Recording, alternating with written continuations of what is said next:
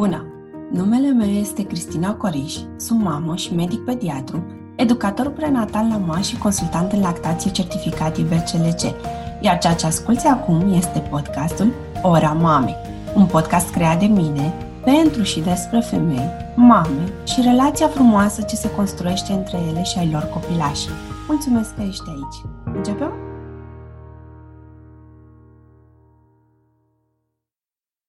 Bine v-am regăsit, dragi ascultători, la podcastul Ora Mamei. Astăzi o am alături de mine pe Mihaela Brăilescu. Este terapeut de echilibru hormonal prin nutriție în mod special și ne-am propus să vorbim despre dezechilibrele hormonale ale femeii diagnosticate sau nu înainte de a rămâne însărcinată, cât și acele uh, dezechilibre care pot să apară în timpul sarcinii, despre nutriția femeii însărcinate, mănânc sau nu cât pentru doi și mai ales uh, vom vedea ce anume să mâncăm astfel încât să ne protejăm bebelușul din burtică, cât și să-i asigurăm cea mai optimă dezvoltare. Vom vorbi despre cum putem să ne ferim de kilogramele în exces pe care știm că majoritatea mamelor le acumulează în cele 9 luni de sarcină cât și despre ce semnal de alarmă ne trage corpul nostru când apar grețurile în sarcină, edemele, insomniile și oboseala cronică acumulată. De asemenea, un subiect interesant pe care o să-l atingem este și cel despre sănătatea și igiena intimă din timpul sarcinii, cât și despre ce se întâmplă cu libidoul nostru în timpul sarcinii. Uh, bună, Mihaela! Bine, bine ai uh, venit la noi în, uh, în emisiune. Bine te-am găsit! Tu ești supranumită zâna hormonilor, zâna hormonal și food fairy.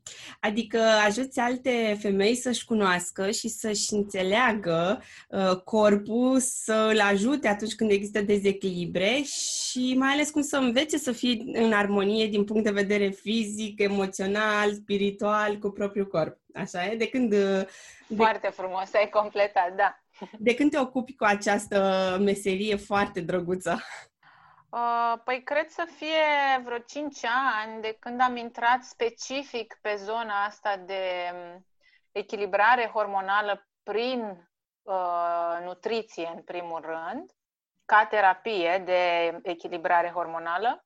Dar în domeniul nutriției sunt uh, aproape 10 ani deja de când lucrez, să zic așa, de când uh, activez într-o formă sau alta, iar pe partea de mâncare, că tot vorbim de food fairy, uh, nu mai țin minte. Pur și simplu a fost un proces din ăla, de la, a, wow, niște site-uri noi cu rețete, a, wow, hai că să nu mai mâncăm carne, lactate, ușor, ușor uh, devenim vegetarieni, ușor, ușor învățăm despre uh, nutriție sănătoasă, hai să gătim pentru prieteni, hai să gătim pentru oameni mai mulți, hai să gătim pentru cafenele, hai să gătim pentru evenimente, hai să mergem la târguri și hai să ne și certificăm dacă suntem pasionați. Și a fost așa o evoluție organică, totul legat de mâncare, dar mâncare cu impact pozitiv, neapărat.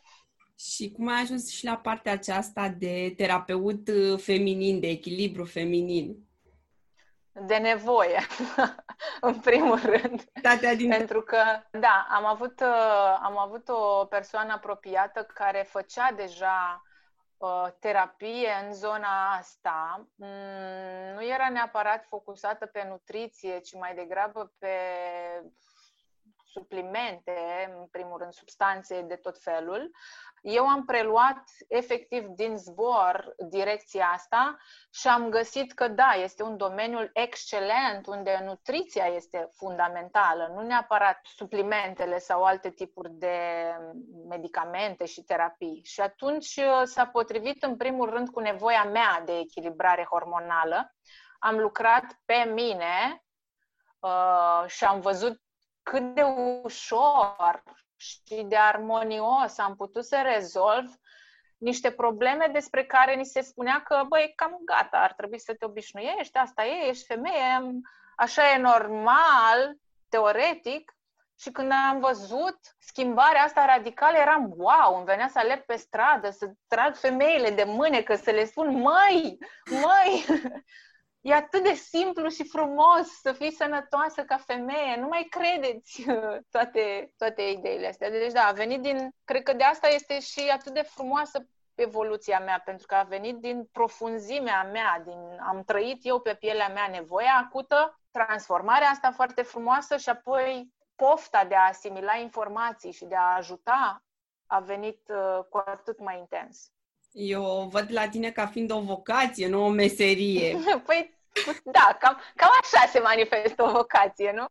Când integrezi foarte armonios, în primul rând, din, din structurile tale, direcția pe care mergi, profesional vorbind, că altceva nu mă interesează. Adică toate cărțile mele de pe noptieră sunt, uite, ginecologie endocrinologică și uh, cum să renunțăm la pilulele contraceptive sau chestii de genul ăsta. Uh, uite, de obicei femeile vin la tine când au un dezechilibru hormonal, dar uh, sunt da. femei care vin la tine care sunt însărcinate și vor să se echilibreze, să se regleze cumva pe această perioadă? Um, mi s-a întâmplat mai degrabă să fie femei care au, um, fac programare pentru un anumit dezechilibru și descoperă între timp că rămân însărcinate, că durează o lună și o lună și jumătate, două, până când, să zic, prindem loc la, la consiliere și, na, timp suficient să se întâmple. Uh, și continuăm totuși să ținem uh, discuția, tocmai pentru că au ce informații să primească și le ajută, mai ales că era un fond de dezechilibru peste care a venit sarcina, dar evident cel mai frecvent se întâmplă să fie femei care doresc să rămână însărcinate. Uh, lucrăm împreună, continuăm colaborarea și pe parcursul sarcinii. Știu că ai un, chiar un program Vine Bebe sau... Uh... Era proiect Bebe, acum da, acum este proiectul de fertilitate în cuplu, pentru că mi-am dat seama că nu mai vreau să lucrez doar cu femeile pe zona asta și este foarte important aportul uh, partenerului, participarea partenerului. Așa că acum e program de fertilitate, da. Și lucrăm pe toate instrumentele de care dispunem uh, în mod natural, integrativ, pentru a produce această sarcină mult dorită. Ce ar trebui să știe despre corpul ei o femeie însărcinată pentru a se simți bine și confort, confortabil așa și în armonie cu schimbările care vor urma? Păi am nevoie ca femeile să conștientizeze în primul rând un aspect foarte important și anume faptul că sarcina este un stresor puternic pentru corp. Este un eveniment care mare consumator de resurse și, bineînțeles, care vine cu un tablou hormonal complet diferit de viața de zi cu zi. Ca să vă dau un, un exemplu concret, în timpul uh, ciclicității normale, noi în fază luteală producem în jur de 20 de miligrame de progesteron pe zi, hormonul, uh, îi spunem Xanaxul femeilor, al relaxării și al stabilității interioare.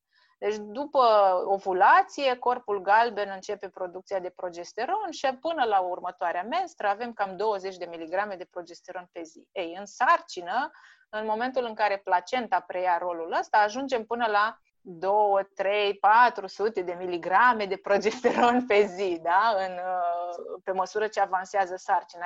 De asta avem și Uh, graviduțele alea care sunt așa senine, zen, zâmbărețe, n-au nicio treabă cu nimeni. Ăla este efectul uh, cantității enorme de progesteron care se produce și la fel și estrogen, bineînțeles. Deci e un tablou hormonal diferit. Însă, din punct de vedere nutrițional, suntem la fel de vulnerabile în fața alimentelor inflamatorii, chit că e sarcină sau nu. Deci foarte important e aspectul ăsta mai ales în managementul, la fel, în managementul simptomelor despre care am învățat că sunt normale odată cu sarcina. Nu este normal să ai edem, picioare umflate, să fii foarte obosită, să ai stări de greață foarte accentuate odată cu sarcina sau pofte nebune, nu mai știu eu ce. Pur și simplu, corpul încearcă să se adapteze acestei stări în funcție de alimentele și, evident, nutrienții pe care îi primește, de nivelul de hidratare, de cât de mult se mișcă femeia respectivă, de cât de bine respiră femeia respectivă și de superioară din punct de vedere al gândurilor și al stării psihoemoționale. Și nu e um, dietă specifică pentru sarcină. Mie nu-mi place să lucrez cu termenii ăștia, că uh, ar trebui să schimbi radical ceva. Evident că ești mai atentă la posibile surse de infecții, în special toxinfecții alimentare, sau la impactul anumitor plante și ingrediente care au rol de stimulare a contracțiilor uterine, tocmai ca să eviți uh, accidente sau pierderi de sarcină. Dar în rest, orice hrană sănătoasă, echilibrată pentru un om neînsărcinat este benefică și poate fi susținută și pentru femeia cu însărcinată. Familia mănâncă în continuare la fel și nu mănânci pentru doi, ci mănânci pentru unul și un pic. Deci unul și un pic. Și sunt anumite... Unul și un pic, pe măsură ce, da, unul și un sfert până pe la sfârșit. Care sunt acele alimente care, cum ar veni, sunt un must ca femeia însărcinată să le aibă în farfurie? Vorbim în primul rând despre grăsimi, grăsimi sănătoase și concentrații mari, în special de grăsimi de tip omega-3 din surse marine și acolo evident că e tricky partea asta de ingrediente, surse, dar um, algele și un pește de calitate și grăsimi saturate în proporții mai mici, mai degrabă integrale, adică un avocado, o nucă de cocos întreagă pe care o spargi și o ronțăi, fulgi de cocos, uh, ou, bineînțeles, versus grăsimi animale foarte concentrate și grele și neapărat evitarea grăsimilor vegetale râncede, rafinate, hidrogenate, procesate într-o formă sau alta. Acolo este uh, esențial pentru buna desfășurare a proceselor interioare atât pentru femeie cât și pentru făt. Evident, aport de microminerale și vitamine din tot ce înseamnă legume și fructe proaspete, dar și zona asta de folat natural din tot ce înseamnă verdețuri. Și aș vrea un pic aici să punctez pe acest folat natural, pentru că există, bineînțeles, isteria acidului folic, care nu face bine tuturor și sunt femei care ar avea contraindicație de la consumul de acid folic și mai degrabă le-ar fi benefic aportul de uh, forme de coadre folic sau L-metilfolat, deci forme ușor de absorbit, în special pentru persoanele cu mutații pe genele de trombofilie și surse alimentare, adică folatul ăsta e de fapt o vitamină din clasa B care se găsește în tot ce este verde. În primul rând în frunze de culoare verde închis, în ficat se găsește foarte mult, în organe, uh, bineînțeles ou și um, alte, alte alimente, dar foarte multe sunt în această zonă de legume proaspete frunze, uh, crucifere și um, anumite leguminoase. Trebuie neapărat în varianta proaspătă, fresh, să le mâncăm sau pot să fie și preparate? Preferăm proaspăt în materie de verdețuri, evident, sau ușor gătit, tocmai pe, pentru a păstra toți nutrienții, și mineralele, și vitaminele, și vitamina C, și B-urile, și um, enzimele în special, pentru că suportul în digestie vine din enzimele din plantă care susțin procesul de digestie. Nu, doar, nu revine sarcina de a digera doar asupra corpului nostru, că de asta este o, ne ajută foarte mult, mai ales când mâncăm fructe care au uh, concentrații mari de enzime, cum este ananasul, kiwi, papaya. Deci, ideea de a mânca nu neapărat crud, ci gătit foarte ușor, este și în sensul de a ușura procesul de digestie, nu de a prezerva neapărat toți nutrienții. Și atunci apare, evident, recomandarea de a nu prăji și fierbe până când le ies toți perii tuturor legumelor, mai ales rețetele astea tradiționale românești în care prăjim, fierbem până nu mai rămâne nimic, nicio urmă de culoare din verdețuri în special. Nu care cumva să le vedem. și cu multele eventual. Voiam să te întreb uh, despre aportul de vitamine din acestea sintetice versus cele din alimente. Presupun că tu, evident, îți alegi pe cele forma naturală. Este disponibilitatea 100%? Adică corpul recunoaște vitamina respectivă și o asimilează complet?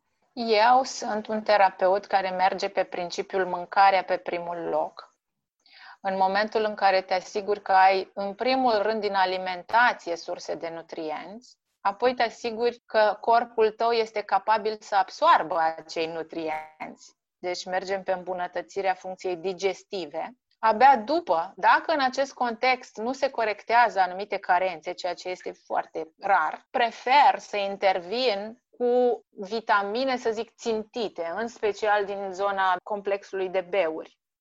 Dar până acolo, din punctul meu de vedere, există numeroase alimente, le spunem superalimente, din categoria de superalimente, care oferă o bogăție de nutrienți pe care ne putem baza în alimentația noastră înainte de a ne gândi să asimilăm vitamine sintetice într-o formă sau alta. Și pentru că, da, corpul nostru nu le recunoaște atât de bine. N-am ajuns încă la nivelul de dezvoltare în care să intuim această bogăție de reacții chimice care se întâmplă în corpul nostru și cum își ia corpul fix doar ce are nevoie și cum se autocalibrează în materie de dozare.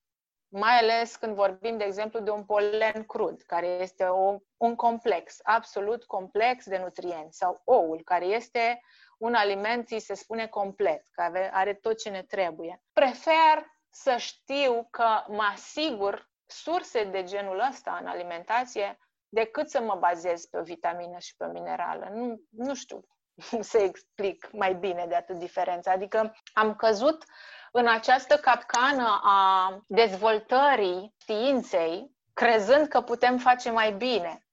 Și da, avem acum suplimente de super bună calitate și avem capacitatea de a izola substanțe în caz de nevoi specifice, foarte, foarte specifice, dar nu văd de ce la nivel colectiv societatea ar trebui să perceapă că e mai ok să iei niște suplimente dintr-o cutiuță puse grămadă acolo versus a face câte o cură de încărcare cu polen crud, de exemplu, în fiecare primăvară și toamnă.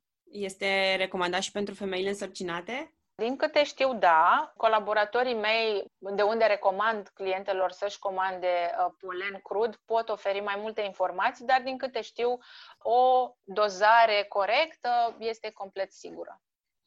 În general, femeia este bine să aibă o alimentație în funcție de fazele ciclului menstrual. Tu frumos le denumești anotimpurile ciclului da. menstrual. Da în sarcină este vreo recomandare specifică în funcție de trimestru, la ce să aibă mama grijă în funcție de trimestru în care se află? Păi dacă e să ne raportăm la această ciclicitate, care ce înseamnă? Că există un rit de creștere, maturizare, dospire, să zic așa, apoi o mică moarte prin care se elimină ce nu mai este necesar pentru a face loc unui nou ciclu, Uh, putem să raportăm acest ritm absolut uh, firesc, care există în tot, peste tot în natură, putem să-l raportăm și la sarcina în sine. Și evident că și acolo avem o fază de creștere, de dezvoltare, de maturizare și apoi finalizare cu nașterea în sine. Dar nu aș putea să vă spun specific acum în primul trimestru, că în primul trimestru știm foarte bine că apar aceste stări de modificate de apetit, să spun așa,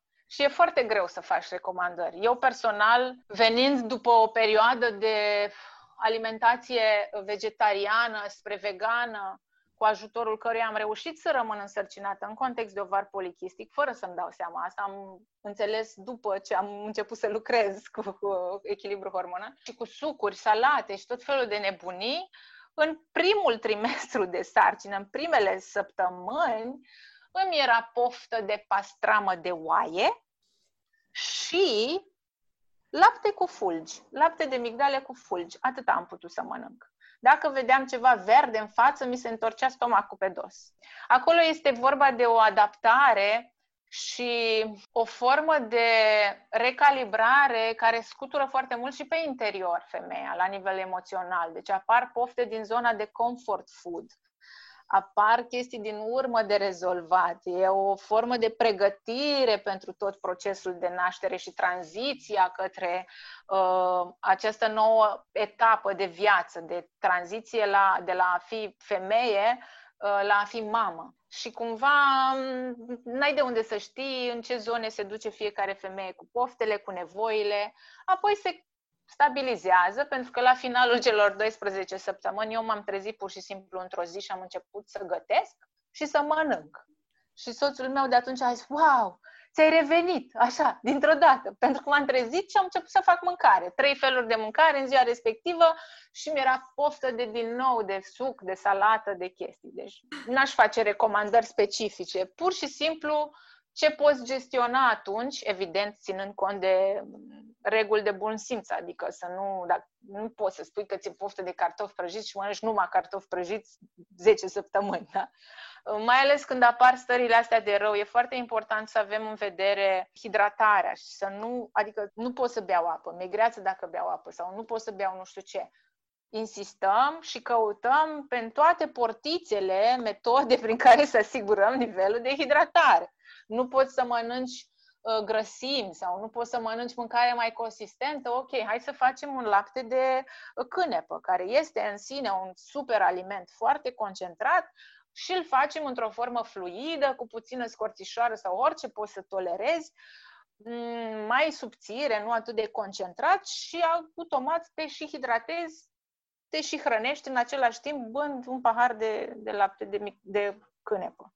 Adică căutăm variante, nu cădem în... Și dacă apar probleme foarte accentuate, cum se întâmplă în multe situații, atunci putem apela la un, o evaluare a unui nutriționist și vedem dacă e cazul să adăugăm mai multe alimente sau un supliment de magneziu și omega-3, despre care știu sigur că pot reduce grețurile și stările de rău.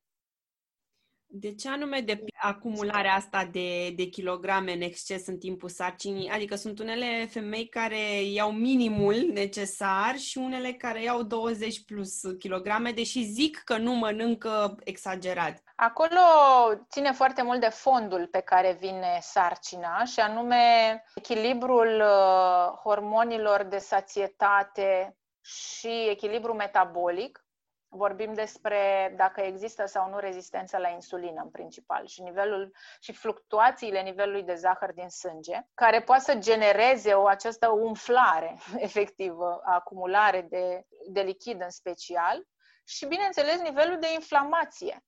Pentru că corpul se va autoproteja cât se poate prin a dosi aceste elemente și negative. De asta zic, alimentația antiinflamatorie este nu doar pentru o femeie însărcinată, dar cu atât mai mult ajută la calitatea vieții și la reducerea simptomelor neplăcute și, evident, acumularea kilogramelor inutile care sunt un efort metabolic din partea corpului. În mod normal, cântărit, cât are placenta, cât are lichidul, cât are fătul, știm că sunt în jur de 12-13 kg în funcție de de tipologia femeii, da? Că o femeie mai uh, minionă și mai micuță, evident că va, va avea un făt mai micuț.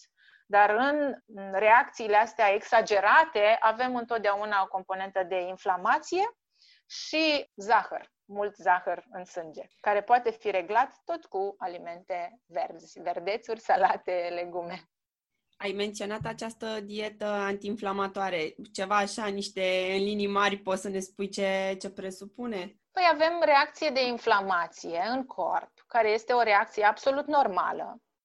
În momentul în care există o microagresiune uh, datorată alimentelor.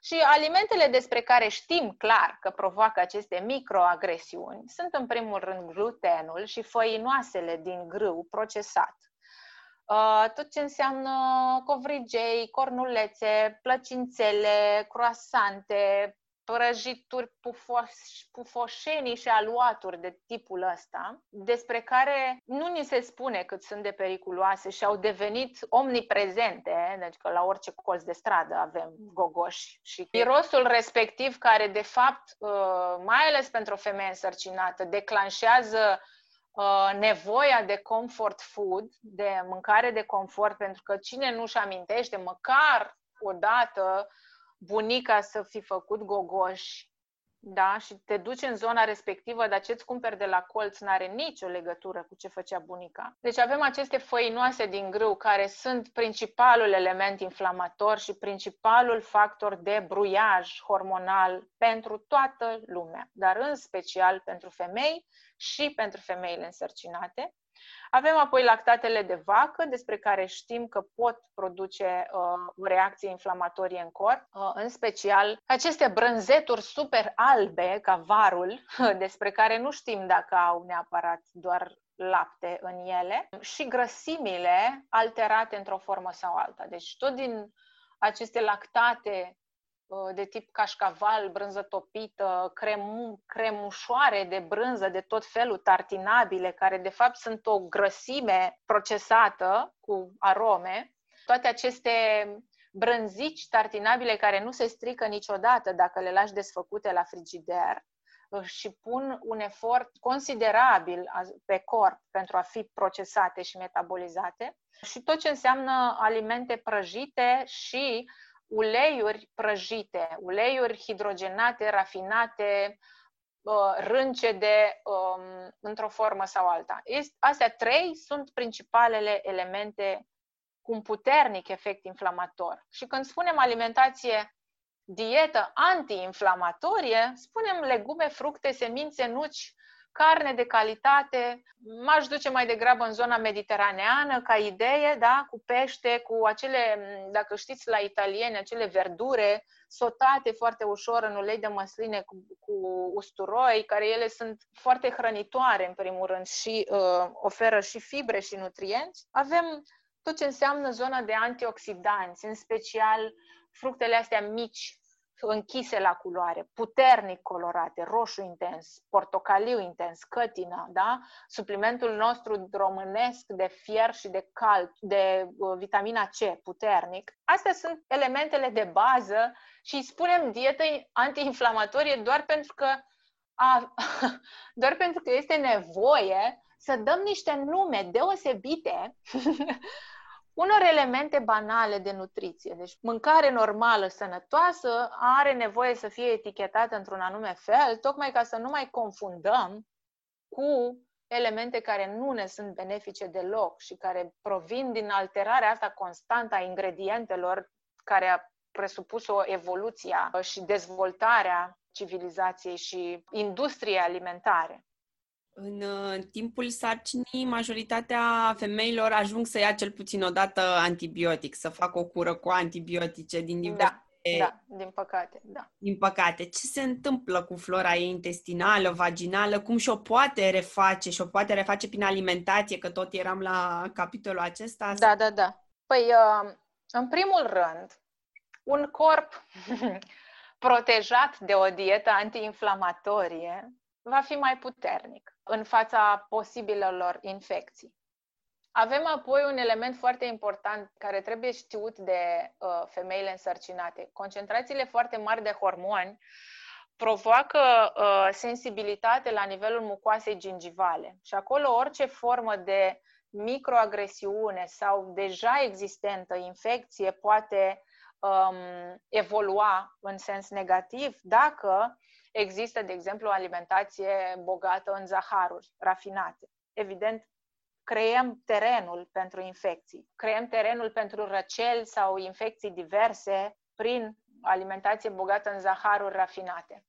Evitând asta, am rezolvat o parte din problemă. Apoi, când devine absolut inevitabil uh, nevoia de, ne, inevitabilă nevoia de, a, de tratament cu antibiotic, evident susținem în același timp cu probiotic ca supliment, continuăm cu probiotic și după întreruperea tratamentului și foarte important ne asigurăm în perioada aia critică că nu consumăm zaharuri rafinate și exces de carbohidrați rafinați, tocmai pentru că bacteriile patogene sunt foarte oportuniste și pot prolifera mult mai repede, mult mai repede decât se poate regla flora, să zic, și hrănim flora sănătoasă cu ceea ce îi place ei să mănânce, că practic nu mâncăm nou pentru noi, mâncăm pentru acest ecosistem interior care procesează pentru noi alimentele ca celulele noastre să poată absorbi micronutrienții de bază.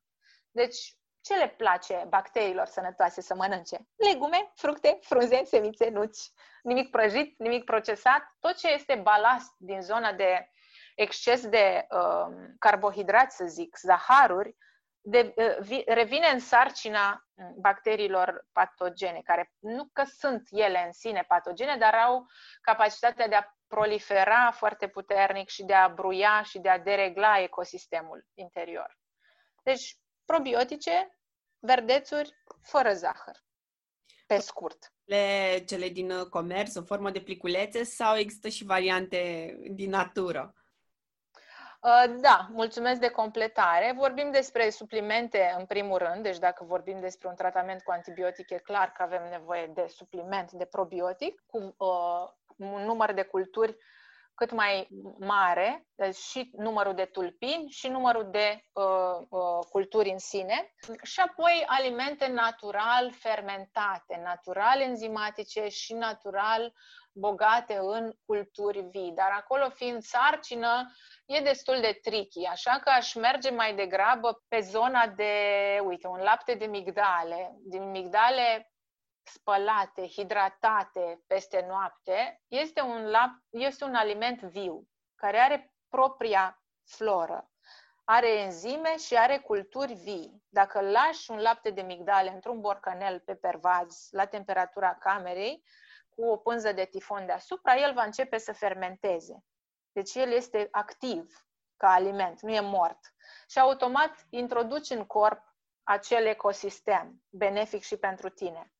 Același lucru îl poți face cu lapte uh, de capră sau un lapte de cocos, de exemplu. Se pot folosi uh, murături proaspete făcute pe loc. Adică nu vorbim despre, uh, știți, imaginea aia clasică de butoaie imense, de murături care se pun peste iarnă să țină, frate, vreo 10 luni, dacă se poate să țină varza aia, ci vorbim despre borcane de 800 de grame, de un kilogram, maxim două, în care pui cât mai multe, cât mai diverse și de la o săptămână la alta le reînnoiești. Adică faci un borcanel mic de castraveciori, îi mănânci după ce s-au făcut, în timp ce îi mănânci pe aia, mai pui un borcan cu morcov ras și cu, nu știu, dovlecel felii, uh, peste o săptămână și jumătate vor fi și alea gata, timp în care iarăși mai pui un borcanel cu varză colorată, cu tot felul de frunze și eventual cu o rădăcină de fenicul, uh, cu ghimbir, cu condimente foarte bune. Și așa, din pas în pas, avem ocazia să, să cultivăm această floră sănătoasă,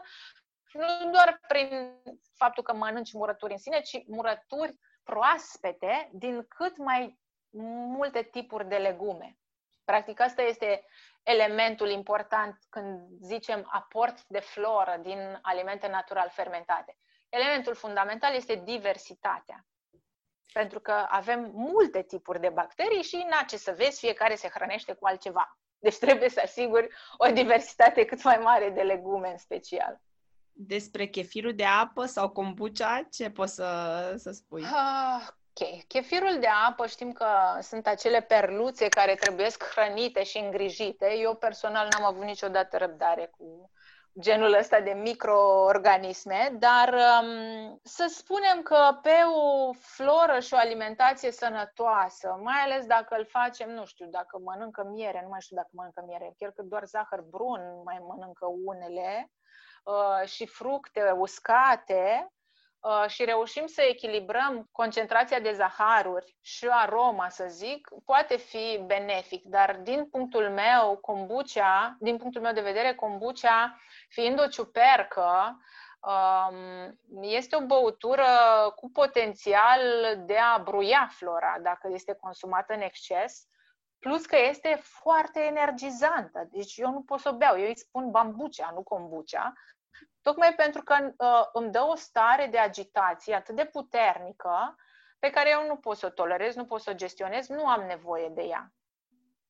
Și știu că pe fondul unui consum oricum, adică dacă nu e alimentație echilibrată, fără zaharuri concentrate, acest tip de băutură poate să accentueze, de exemplu, o candidoză intestinală. De exemplu, o femeie... Prea lucrez cu ele. Este da. activă, are un serviciu stresant, cum poate să-și furnizeze în mod natural această energie pe care, pentru a-și păstra vitalitatea în sarcină?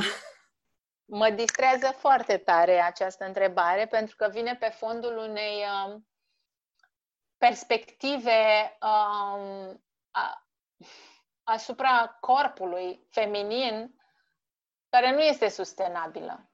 Cum să fac să am mai multă energie? Dar te-ai întrebat de ce nu ai energie în primul rând. Te-ai întrebat dacă te-ai întrebat corpul dacă este suficient cât doarme și cât te odihnești?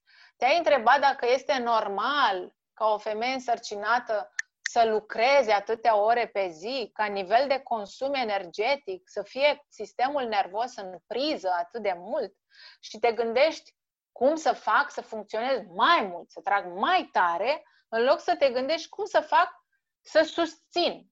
Deci hai să schimbăm perspectiva de la a trage mai tare la a susține. Ce pot să fac să mă susțin? Păi ca să mă susțin am nevoie fundamental de somn. Nu există proces de wellness, proces de vindecare, proces de creere și de înflorire, tot ce înseamnă sarcina, care este mare consumator energetic, fără odihnă.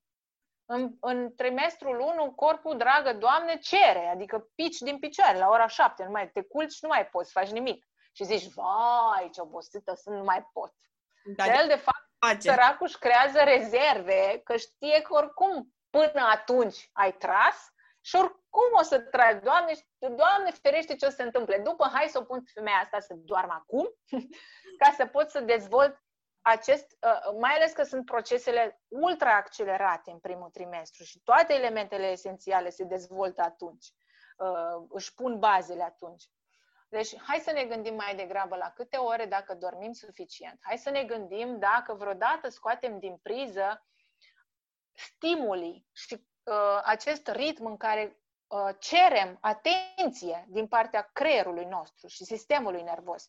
Adică dacă punem vreodată frână stimulilor, în afară de somn, cât timp petreci, nu meditând, dar uh, pur și simplu în stări contemplative, în stări liniștite, în care nu necesită efort conștient din partea ta de a face ceva și nici Uh, cognitiv mă refer, și nici nu este stimulat în vreun fel corpul, cu lumină, cu ecrane, cu zgomot, cu mișcare, cu um, nevoia de a produce hormon de stres, practic. Asta se întâmplă la nivel fiziologic. Asigurând elementele astea două, putem să spunem că da, am început să-mi susțin corpul cum trebuie și vedem după aia dacă este nevoie în plus de susținere. Și plantele de care îmi place mie să mă folosesc pentru susținere sunt în primul rând cătina, uh, ghimbir, uh, lemn dulce, polen. Nu știu pe de rost acum să zic dacă sunt toate uh, lemnul dulce, de exemplu, în sarcină, nu mi-e foarte clar dacă este um, permis sau nu, dar uh, vorbim în primul rând de substanțe care susțin energetic versus excitanți nervoși de tipul cafelei și a ceaiului negru. Uh, cunosc de um, persoane care lucrează până fix în ziua serii, trag de ele cu câte două, trei cafele pe zi, chiar însărcinate fiind și cu somn. Le invit, da, le invit să um, evalueze de cine trag ele de fapt atunci trag de ele ca să rezolve nu știu ce chestii foarte, foarte, foarte, foarte importante la job sau în detrimentul bebelușului fac asta. Dar, uh, de exemplu, pentru femeile care intră în cercul acesta vicios, muncesc, se epuizează prea mult și după aceea nu mai au resurse naturale de, de somn, adică au insomnii. Pentru ele ce... Mm, uh, nu este insomnie, acolo este practic o formă de răspuns a corpului. Tu când stimulezi foarte mult și cer din partea corpului foarte multe resurse, automat se produce un val de hormon de stres, se produce cortizol. Tocmai pentru că ai nevoie, da? Ceri. Corpul răspunde, îți dă. Dar când este valul respectiv pe care nici nu te asiguri că îl închei la finalul zilei, automat că rămâne această suprastimulare care te împiedică să dormi. Vorbim despre nevoia de a încheia cumva ciclul stresului măcar zi de zi, dacă nu de a funcționa într-un ritm mai sustenabil. Atenție, vorbim despre un ritm sustenabil. Ce înseamnă? Atâta cât ai de unde. Un ritm nesustenabil este ceea ce face omenirea acum planetei. Asta face și o mentalitate, să zic, patriarhală pe corpul unei femei. Hai, tragem, dă înainte, nu contează. Avem, avem, mai pune, mai pune, mai pune, mai dă mai trage, mai scoate de undeva. Deci, um, avem nevoie, în primul rând, de a de a anunța corpul și creierul, sistemul nervos, ok, am ajuns acasă, s-a terminat. Putem să ne oprim. Cum facem asta? În primul rând, prin mișcare.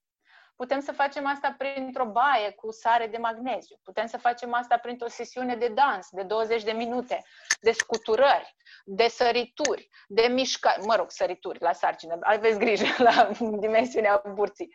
Dar um, trebuie să anunțăm cumva sistemul nervos că s-a încheiat, nu ne mai fugărește nimeni. Percepția noastră fundamentală este că te fugărește leu prin junglă, că pe baza acestor instincte s-a format răspunsul nostru la stres. Și tu te duci frumos acasă și zici, gata, nu mă mai fugărește niciun leu, chiar dacă era un șef care țipa sau uh, colegi care uh, creau un mediu foarte intens la muncă printr-o îmbrățișare foarte lungă, printr-un sărut mai lung de șase secunde. De ce? În momentul în care îmbrățișezi pe cineva mai mult de 20 de secunde sau în care săruți pe cineva mai mult de 6 secunde, sistemul nervos central percepe faptul că ești în siguranță. Că nu te pupi cu nimeni mai mult de 6 secunde pe care nu-l placi. Cu care ai ceva. Da? Și ce se întâmplă la nivel biochimic este că se produce oxitocină, care este un antidot al hormonilor de stres. Bineînțeles, și un orgasm ar ajuta um, pentru încheierea acestui ciclu de stres. Depinde fiecare cum se pricepe să și-l obțină. Dar sunt multe elemente pe care le putem folosi și este este crucial, nu doar pentru o femeie însărcinată, ci pentru toate femeile, să-și ajute corpul să iasă din starea aia de fight or flight, care creează valul de hormon de stres, de pe urma căruia nu te mai poți relaxa după. Și starea aia despre care vorbești tu se numește wired but tired, în care ești în priză, dar simți că ești obosit și nu te poți odihni. În punctul respectiv, corpul nostru are nevoie fix ca o maimuță să fie luat, pus undeva și ajutat să se liniștească, pentru că nu se va întâmpla de la sine decât în stare de epuizare completă, când cazi. Deci ai nevoie să-ți iei maimuța și să o îndresezi. Hai, 5 minute stăm aici și și respirăm, respirații alternative pe nări, hai de frumos mergem să facem o baie cu magneziu, cu lavandă, hai un ceai, din plante care ajută la uh, relaxare și ușor, ușor îți reintri în starea de pace și liniște, că aia nu o să vină de la sine, nu cade din cer. Da, degeaba dacă a doua zi e de la cap. Iar când vorbim de... Nu, nu, nu, nu, nu, nu degeaba. Cum adică degeaba? Din contră, dacă o iei de la capăt, în egală măsură trebuie să faci lucrul ăsta ca să compensezi. Pentru că doar așa vei ajuta, te vei ajuta tu pe tine să iei decizii mai bune și poate să conștientizezi ritmul ăsta și să te protejezi de ritmul ăsta nesustenabil și să ai energie să faci schimbări. Pentru că ai ieșit de pe roata asta de uh, hamster e nevoie de energie și foarte lume, multă lume e prinsă acolo și tocmai pentru că nu și asigură un minim de instrumente de mentenanță, nu poate ieși din ritmul respectiv decât când se crapă ceva. Și atunci e obligat, uh, forțat de către organism să spună... Da, da, da, da, da, de sănătate, de da, dar nu trebuie să ajungem acolo. De asta zic, sunt foarte multe lucruri simple pe care le putem să facem și oamenii au nevoie să învețe, în special femeile și cu atât mai mult femeile însărcinate, să înțeleagă ce spun prin toate interviurile. Nu este sustenabil ritmul în care suntem forțați să funcționăm. Avem nevoie să învățăm asta și să ne recalibrăm stilul de viață pentru a compensa treaba asta și doar așa vom avea suficientă energie la nivel colectiv să schimbăm și să lăsăm pentru copiii noștri o societate mai blândă cu corpul uman și cu corpul feminin. Că tot ai adus uh, vorba, ce se întâmplă cu libido unei femei însărcinate? Cum uh, se modifică el pe parcursul Păi spuneam că există o mega producție hormonală, deci implicit ar trebui să fie, dar dacă femeia respectivă trage și rupe în două stilul la muncă, este foarte anxioasă și obosită sau stresată din diverse alte cauze sau poate că nu are instrumentele necesare să interpreteze corect punctele de cotitură emoționale care apar în sarcină și nevoia de vindecare profundă, care, da, chestii care ies la suprafață atunci, în perioada aia, de rezolvat. Um, bineînțeles că libidoul dispare complet și este inexistent. Și sunt foarte multe femei care rămân însărcinate înainte de a, fi, de a se fi așezat ele însele în propria energie feminină și de la niște fetișcane um, cu diverse programele și tipare și traume emoționale, trec direct în modulul de mamă, fără să fi trecut prin zona de femeie așezată în profunzimile proprii, într-un ritm propriu, și atunci apar alte drame și alte dereglări și alte bruieri la nivel de relaționare cu partenerul. Și nu știi. Oricum e o tranziție, că nu mai știi cum să integrezi partea asta de sexualitate cu ideea de sarcină, sunt și acolo multe programele care înfrânează exprimarea liberă a sexualității, sunt foarte multe femei care tocmai sunt luate pe sus de acest val al energiei sexuale, care evident că este uh, în floare în timpul sarcinii și nu știu cum să gestioneze aspectele astea și o înfundă cu vinovăție sau cu rușine și cu diverse alte emoții negative. E un, da, putem să vorbim până mâine despre chestiile astea care apar, dar uh, de bază aș vrea să se știe următorul lucru. Hormonii sexuali feminini estrogen și progesteron sunt ca niște grăsimi care ung roțile corpului nostru și produc acea zeamă interioară, acel juiciness specific feminin și acea stare de deschidere și senzualitate, iar hormonii de stres, cortizolul, usucă toate treaba asta.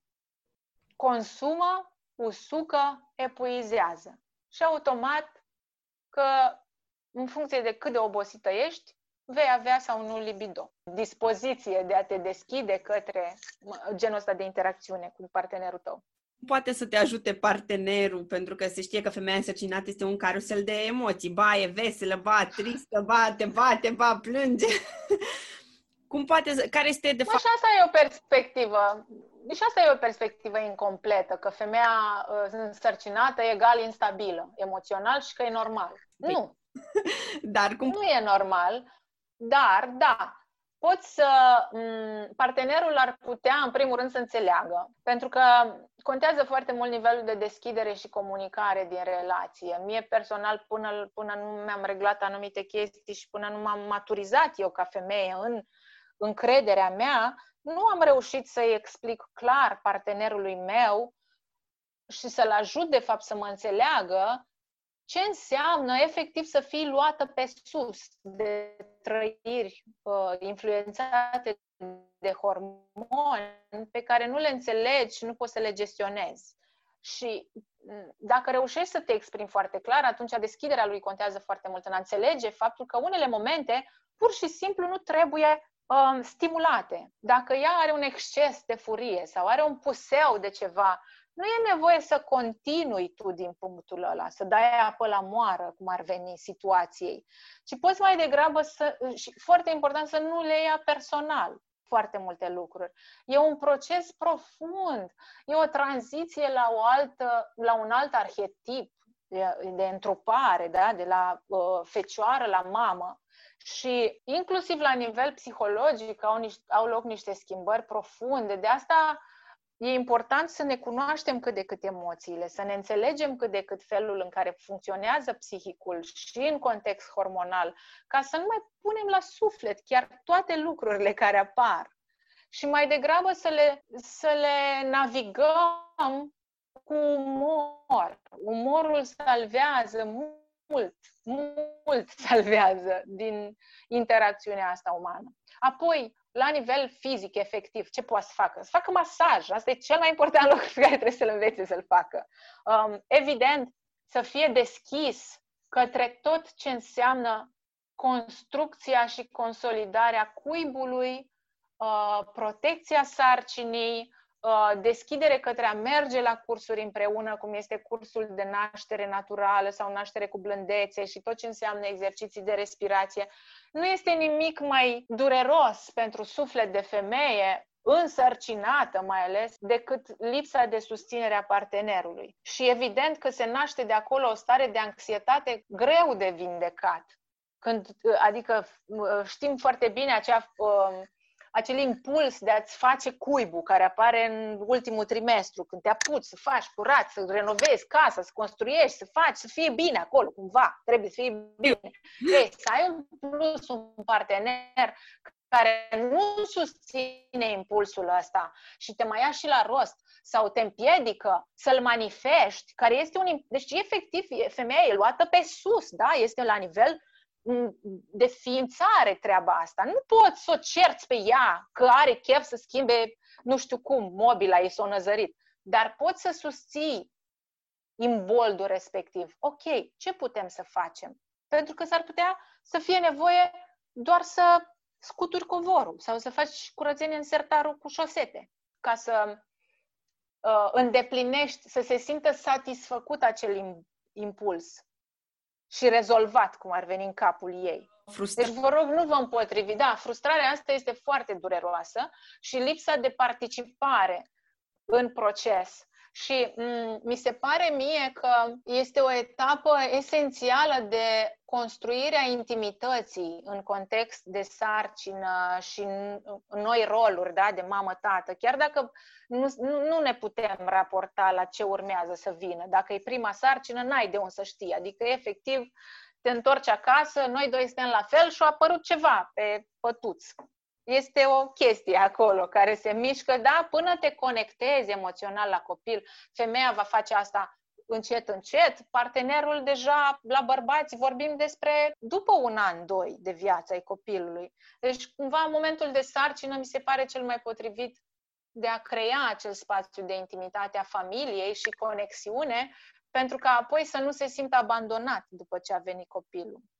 Depinde și nivelul de maturitate emoțională al partenerului. Mulți se simt bineînțeles. Evident că se simt respinși, dar dacă tu nu n-ai ajutat-o să văruiască înainte, de unde pui mei vrei să fii acum acceptat? Își fac uh, cuibul între ele și bebelul se mută împreună într Da, exact, exact. Se izolează și se hrănesc cu conexiunea emoțională pe care o are copilul și aia este ruptură, ruptură în relație. Se vindecă greu și nu, un alt copil nu va rezolva ruptura respectivă. Chiar va accentua un dezechilibru între, între ei. Mie, adică eu așa o văd. Și nu e sănătos nu e sănătos emoțional pentru copil. Despre ce vorbim? Vreau să ne întoarcem puțin tot la partea de, de fertilitate. Multe femei în ziua de astăzi s-au confruntat cu o anumită perioadă de timp cu infertilitatea și în sfârșit au rămas uh, însărcinate, da. dar în urma unor diverse proceduri invazive pentru echilibrul lor uh, hormonal. La ce să fie atentă din acel moment o femeie da însărcinată dacă a trecut prin diverse stimulări uh, ovariene pentru a putea să fie mamă sau alt tip de, de tratament. Acolo vorbim în primul rând de o femeie care fie a avut anumite mutații genetice și dezechilibre pe funcția ficat-bilă absorție de lipide, producție hormonală, fie vorbim despre o femeie care muncea 10-11 ore pe zi și se aștepta de la corpul ei să-i facă un copil în condițiile în care toată energia ei se ducea în altă parte. Și evident că a dat cu biciu și cu bățul până când s-a întâmplat, obligat forțat. Deci acolo avem nevoie de odihnă. Odihnă, odihnă, odihnă. Nu mă mai satur să o spun. Nu mai trageți ca apucatele de corpurile voastre, femei dragi. Și da, regula aia populară că după ce ai născut și alăptezi, dormi cot la cot cu copilul, da, da, da, sunt ferm convinsă că asta trebuie să se întâmple șase luni. De ce? Pentru că după aia începe să meargă de-a bușile a și v-ați pupat pe portofel până pe la 3 ani, 4 ani când îl duceți la grădiniță, da. dacă nu este ajutor de la altcineva. Deci foarte important este odihna și funcție, funcția digestivă. Cât de puternic este stomacul nostru, cât de bine digerăm, cât de bine mestecăm în primul rând, cât de bine funcționează ficatul, cât de bine și optimă este funcția bilei, intestin, colon, limfă. Deci zona asta internă care ține de capacitatea noastră de a procesa nutrienți. Că dacă nu avem absorpție, nu avem evident echilibru de niciun fel, nici energie. Că lipsa de hidratare și carențele nutriționale diverse se manifestă în primul rând ca oboseală. Impactul tratamentelor de fertilizare este, da, în primul rând la nivelul ficatului. Deci avem nevoie să ajutăm corpul să elimine acel complex de hormoni sintetici și de stimulări pe care le-a, le-a suferit. Bineînțeles că cascada asta hormonală din sarcină ajută, dar vorbim despre un corp deja dezechilibrat dinainte, ajută cât poate sarcina, poate că se reglează și uh, rămâne acel sentiment că s-au reglat lucrurile după sarcină, tocmai pentru că rămâne umbra asta a cascadei hormonale câteva luni după le inițiale și se dezechilibrează mult mai puternic corpul. Uh, de exemplu, anticoncepționalele luate anterior sarcinii influențează cumva organismul? Bineînțeles. Anticoncepționalele au un impact, în primul rând, asupra sistemului imunitar și al capacității de absorpție a nutrienților, în special vitaminele din clasa B și ce să vezi surpriză asupra folatului. Poate duce la carențe de folat și vitamina B12 și este, despre ce vorbim, este o metodă de a suprima niște simptome, de a pune în adormire un dezechilibru preexistent. Adică peste 60% din femeile care iau anticoncepționale le iau pentru simptome, nu în scop contraceptiv. Și lucrurile respective rămân acolo. Nu sunt rezolvate. Pilula contraceptivă nu este tratament pentru nimic. Este, da, minunată dacă vrei să nu rămâi însărcinată, dar există multe alte feluri care nu bruiază hormonal de a te proteja de o posibilă sarcină. Plus că de ce să-ți bruiezi corpul zi de zi pentru cele 5 zile pe lună în care ești fertilă? Nu știu dacă femeile conștientizează chestia asta foarte clar. Suntem fertile vreo 4-5 zile pe lună. Atât. Asta într-un... Și putem să bruie. Poftim? Într-un ciclu regulat.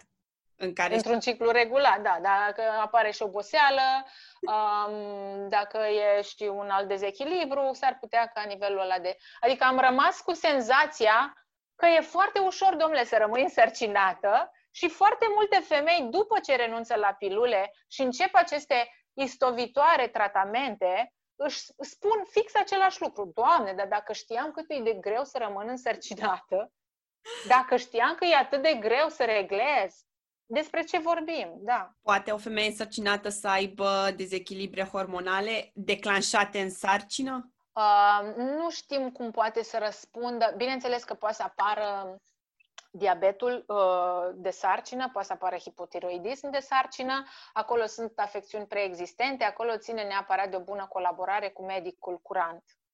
Uh, nu ține neapărat de sfaturi generale pe care să le oferim așa prin podcasturi uh, deci asta de pe internet. Deci sunt lucruri care, reale care pot să apară, care au nevoie de tratament și supervizare medicală și e bine să avem relație terapeutică cu un medic. Uh, nu știu dacă știi, dar majoritatea femeilor însărcinate primesc ovule cu progesteron ca să susțină o da. sarcină în primul trimestru. Uh, ce risc da. poate să fie? Pentru că progesteronul nu e deloc uh, natural. Și cum poate să facă... Mm, nu Și... Deci, vorbim despre progesteronul care se oferă pentru susținerea sarcinii, da? după ce am aflat că suntem însărcinate. Vorbim despre arefa, mutrogestan sau încă unul, levuxin sau nu mai știu cum da. se cheamă, uh-huh. care este progesteron natural. Da. Deci este progesteron natural. Este formulă de progesteron egală cu formula de progesteron produsă de corp. Dufastonul sau progestinele din anticoncepționale, levonorgestrel, de exemplu, sunt alte tipuri de hormoni sintetici asemănători progesteronului.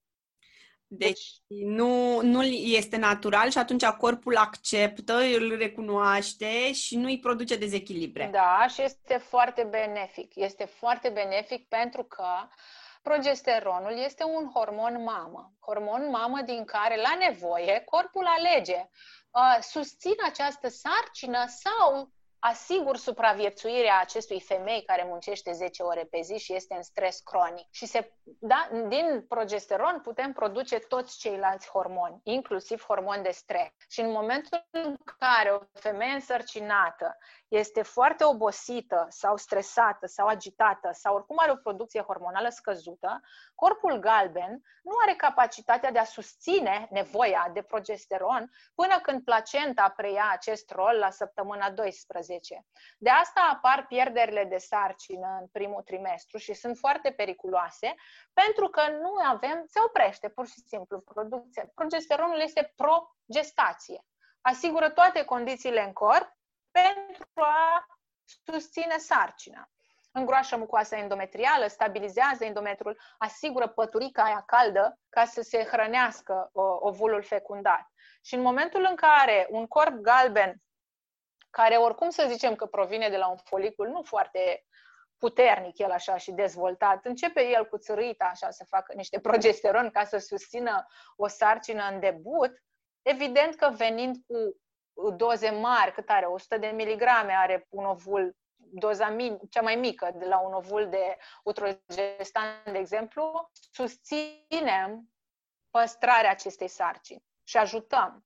Uh, sunt foarte multe femei care rămân uh, însărcinate și pierd sarcina la 2, 3, 4 zile, nici măcar nu-și dau seama. Vorbim aici de sportivi de performanță sau uh, dansatoare, antrenoare de fitness, balerine, toată zona asta de femei care au un consum uh, energetic intens corp, pe corp, pe corporalitate, prin activitate fizică și le ajută și a devenit o practică comună, da, acest suport de progesteron din ovule, tocmai pentru că nu prea e nimeni suficient de odihnit, cu suficientă producție, ca să zicem că da, hai să stăm liniștiți, corpul asigură lin tranziția asta de la corp galben către placentă cu producție hormonală optimă. Ce poți să le spui ascultătoarelor despre sănătatea lor intimă? Mai, mai bine zis, ce presupune? Pentru că este un, un subiect încă tabu pentru multe femei în general și hai să facem puțină lumină aici. Vorbim despre femeia însărcinată sau în general? În general, tradus ulterior și la sarcină. Ok, ok. Păi când vorbim despre sănătate intimă, vorbim despre sănătatea mucoasei vaginale și a florei vaginale, care protejează atât de infecții vaginale cât și de infecții urinare. Acolo avem la infecții urinare întotdeauna o componentă de parazit, da? cumva, o infecție care provine de la un stafilococ, de exemplu, sau o, o, o infecție de vreun fel, care este susținută de oboseală, o, consum de zaharuri, stres foarte mult, um, lipsă de tonicitate a țesuturilor pelvine, da? posturi din astea de stat în fund toată ziua la birou, cu toate organele presate, eventual într-o lenjerie de uh, licra uh, și colanți de yoga, dacă se poate, de plastic, spălați cu Ariel sau cu alți detergenți toxici chimici din comerț, cu balsam de rufe să miroase până la colțul blocului, că ne-am folosit balsam de rufe la cearșafurile noastre și la lenjeria noastră. Și toate elementele alea creează un mediu propice infecțiilor, și vaginale, și intime, și de toate felurile flora bacteriană foarte ușor este dezechilibrată de o alimentație bogată în zaharuri rafinate, foarte ușor este dezechilibrată de stres și, bineînțeles, de lipsă de uh, lubrifiere suficientă și corectă în pregătirea penetrării în contact sexual. Pentru că acolo uh, o mucoasă insuficient uh, lubrifiată va, uh, se, se vor produce microleziuni foarte ușor de um, uh, care se pot infecta foarte ușor. Apoi avem um, spermă, dacă se face um, eliberare în interior, automat modifică mucoasa. E ceva ce intră în vagin. Automat se alterează mucoasa, într-un fel sau altul. Deci, pentru tot ce înseamnă asta, avem, în primul rând, să nu mâncăm zahăr în exces și, evident, controlul, managementul stresului, controlul substanțelor care ating zona respectivă, în materie de calitatea fibrelor, calitatea detergenților, da? calitatea absorbantelor. Vorbim despre un mediu, de, acolo e întuneric, cald și umed.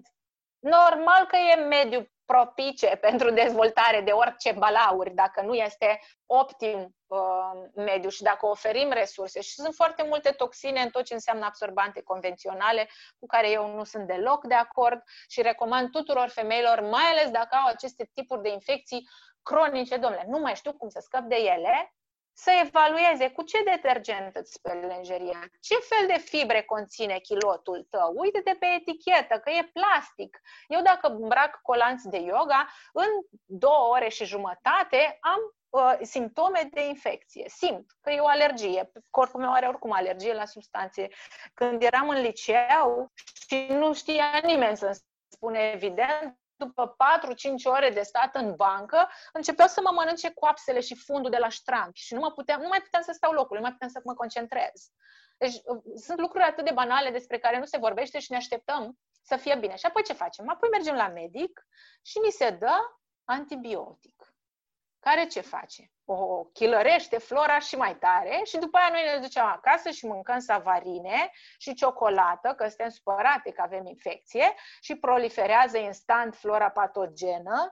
Avem o perioadă în care dispare infecția, îi dăm în continuare cu balsam de rufe și cu chiloți de plastic, care mai sunt și cu tanga, care creează mediu potrivit tranziției toxinelor dintr-o zonă în alta, mai ales dacă, nu zic de igienă, dar, de exemplu, în India se folosesc dușuri pentru, ba- pentru toaletă. Nu știe nimeni de hârtie igienică. Ce e aia hârtie igienică? Acolo trebuie spălat cu apă. Despre ce vorbim? Numai europenii au această relație distorsionată cu igiena uh, de la toaletă. Ce putem să facem dacă există deja infecție? Păi, în primul rând, să ne asigurăm că eliminăm aceste elemente care pot să bruieze și apoi să susținem cu uh, substanțe naturale. Simplu masaj cu un ulei de cocos poate ajuta, ca lubrifiant chiar, vi-l recomand. Ovule din plante, cum sunt produsele uh, pe bază de uh, lăptișor de matcă, cu lactobacil, unt clarefiat și propolis pe care le putem folosi intern. Eu nu recomand femeilor să folosească, vă rog, detergenți de toate felurile, uh, produse blânde de curățare a mucoasei ca să mirosim a trandafir și levănțică acolo jos. Iar Vaginul trebuie să miroase a iaurt. Atât. Ăla este mirosul natural al femeii. Și fiecare femeie, bineînțeles, că are propriul miros, are propria aromă. Și bărbaților care le plac femeile știu asta și știu să aprecieze uh, parfumul unei femei, dar uh, nu introducem în vagin substanțe de spălare, decât, uh, hai să zic, niște dușuri uh, vaginale cu la, uh, lactoză, apă și lactoză, în caz specific de infecție. Nu așa aiurea. De ce? Păi măi, vaginul, ochiul, nasul, urechea sunt zone care au mecanisme foarte complexe de autocurățare. Despre ce vorbim? Nu trebuie să bagi tu nimic acolo, că te-a învățat societatea și reclamele la televizor că trebuie să miroase a trandafir. Și te-a făcut să te simți rușinată un medic care în loc să-ți spună că, băi, s-ar putea să ai alergie la absorbantele astea sau la detergent, nu din cauza ta că ești Doamne ferește, nespălată. Da? Deci sunt niște pf, groaznice uh, zone de uh, jignire a femeii în uh, potențiale în spectrul ăsta, din ce vine sănătatea intimă. Și apoi, elementul fundamental pentru sănătatea mucoasei este buna lubrifiere. Propriul nostru uh, fluid cervical, care e cervical, nu-i vaginal, deci din cervix curge, din criptele endocervicale, se produce fluid cervical. Și uh, lubrifierea asta ține de cât de bun este echilibru hormonal. Și aici am o informație foarte interesantă pentru toate femeile. Dacă există proastă asimilare a grăsimilor, datorită digestiei slabe, ficat, bilă, obosite, care nu primesc fibre, nu au enzime, se bruiază uh, absorția asta a lipidelor, automat vom avea niveluri mai scăzute de hormoni, în special estrogen. Când avem puțin estrogen, egal mucoasă vaginală uscată. Și acolo există mediu propice infecțiilor de orice fel, pentru că nu ai acea barieră protectoare. Susține mai întâi echilibrarea din interior și cât timp facem asta, ajutăm cu ovule de întreținere. De exemplu, sunt uh, ovule doar cu lactobacili pe care se introduc vaginal și asigură un bun, o creștere a florei. Apoi, uh, mucoasa, uh, pardon, uh, lubrifierea naturală a femeii scade când ești foarte obosit. Deci, Hormonii de stres am spus că usucă. Cea mai principală... Da! Cel mai... Hormonii de stres usucă, nu ai zeamă. Dacă ești obosită, nu ai zeamă. Fetele tinere au mai mult, abundent. Femeile adulte, mai ales peste 36-38 de ani, deja pf, um, ne bucurăm pentru tot ce apare ca jus acolo și în perioada, uh, și este foarte important ca femeia și mai ales adolescentele să cunoască fluctuațiile normale de fluid cervical. Și anume, după menstră, există în mod natural posibilitatea de a apărea scurgeri anormale, tocmai pentru că uterul se curăță și vaginul se curăță. Tot, toată menstra e un proces de autocurățare, lună de lună, nu e nimic periculos, nu umblăm cu nimic acolo. Ne asigurăm tot așa că pe exterior este spălat cu apă și atât, și lejeria e curată și nu avem chimicale și zahăr în alimentație. Apoi apare ușor, ușor producție de mucus prefertil, acea textură mai cremoasă de tip iaurt, rece. Apoi începe ușor, ușor să devină mai elastic și mai abundent cu cât ești mai tânără și mai în putere și mai sănătoasă, va fi mai abundent. Cu cât ai mai mult estrogen, va fi mai abundentă secreția.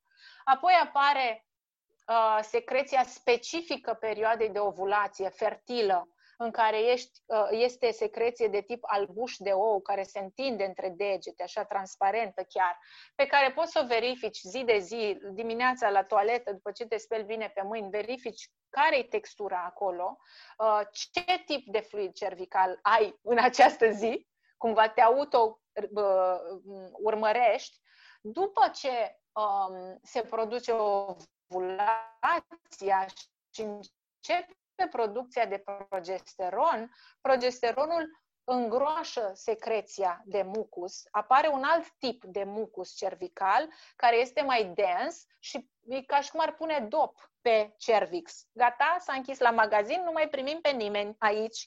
A intrat cineva, s-a fecundat ceva, whatever, nu contează, noi am închis la magazin.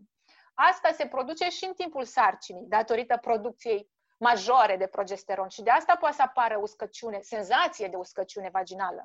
Pentru că se oprește posibilitatea ca altceva să intre în uter, prin cervix. De asta e bine femeile însărcinate să folosească genul ăsta de ovule de hrănire, le spune mamucoasei, cum sunt cele de la apiarium, cremă solidă numărul 2, care oferă hrănire mucoasei și atât. Nu au rol de tratament pentru infecții. E o formă de întreținere pe care o recomand în special femeilor în premenopauză, menopauză, care iarăși au acest, aceleași simptome. Și apoi, spre finalul ciclului, dacă există dezechilibru ușor și apare iarăși o, mai mult estrogen decât progesteron, avem din nou puțină secreție cremoasă, nu este fertilă și din nou apare uh, menstruația. Deci e important să știe, mai ales spuneam tinerele fete, că e normal să ai un anumit nivel de secreție, nu toate sunt la fel, tot ce este anormal vine însoțit de simptome specifice, în special de mâncărime, usturime, culoare diferită, miros evident specific. Și acolo intervenim cât se poate de blând, vă rog. Uite, toate aceste informații sunt noi pentru multe femei. Nu ni se spun nici măcar la vârsta asta adultă, dar mai ales în adolescență și cred că de aici și vine partea aceasta de subiect. De aici toate dramele, toate dramele, dar nu doar drame. Gândește-te la cât, câți bani cheltuim inutil și ce uh, aripi ale industriei sunt beneficiază de această necunoaștere a femeilor. Și totul pleacă de la adolescente, adică... E cam trist așa când te gândești. Atât de, cum să zic, neștiutoare, inițiate greșit în treaba asta feminină. Totul pleacă de la menținerea controlată și voită a femeilor într-o stare de necunoaștere, pentru că beneficiază altcineva de pe urma asta. Și noi, femeile adulte, care începem să înțelegem și să vedem foarte clar lucrurile astea, avem rolul de a oferi educație și de a susține și de a lăsa în urma noastră niște structuri sociale care să elimine toată această necunoaștere, să gândim forme prin care să nu se mai lase femeile așa în orbire, toată viața. E foarte dureros. Adică, ok, văd adolescentele foarte deschise, învață imediat, înțeleg. Oricum, în generațiile astea e altă exprimare când vine vorba de ciclicitate, de menstruație, mai multă deschidere. Dar să vezi femeie de 50 de ani care la finalul unei conferințe vine și spune, Doamne, de ce n-am știut lucrurile astea și toată viața am suferit, atunci îți vine să muști din cineva și să faci tot ce poți să întrerupe această stare de fapt ca să nu se mai ajungă, să nu se mai perpetueze și să, da, să se educe de la început. Dar m- deja sunt uh, informații, sunt cărți, sunt uh, site-uri, sunt foarte multe resurse. Important e ca mama să înțeleagă sau mătușa, verișoara, sora mai mare pentru a oferi, să zic așa, din fașă suport. Fetița mea are 8 ani, ea știe deja despre lună, știe ce urmează să se întâmple, a, a început să observe printre prietenele ei, are uh, colege la, uh, la bloc în cartier care stau, uh, care sunt puțin mai mari și au deja lună și este foarte fericită că știe ce înseamnă și vorbește absolut firesc despre asta, dar eu e atât de drăgălașă senzația în care vorbești cu inocența aia a lor despre lucrurile astea. Eu cel puțin vindec foarte mult din interiorul meu când am ocazia să-i explic ei lucrurile astea. Este uf, magic ce se întâmplă cu ele. Și încurajez toate mamele să facă asta, deschis, curat, liniștit. Și mai ales acum o femeie însărcinată care este mamă de fetiță. Oh, are, doamne! Are bazele deja făcute, aranjate. Da, da, da, da, da. Da, adică ține de noi să ne canalizăm constructiv furia care se naște în momentul în care vezi nedreptatea asta. Nu este normal să nu știe o femeie cum îi funcționează corpul.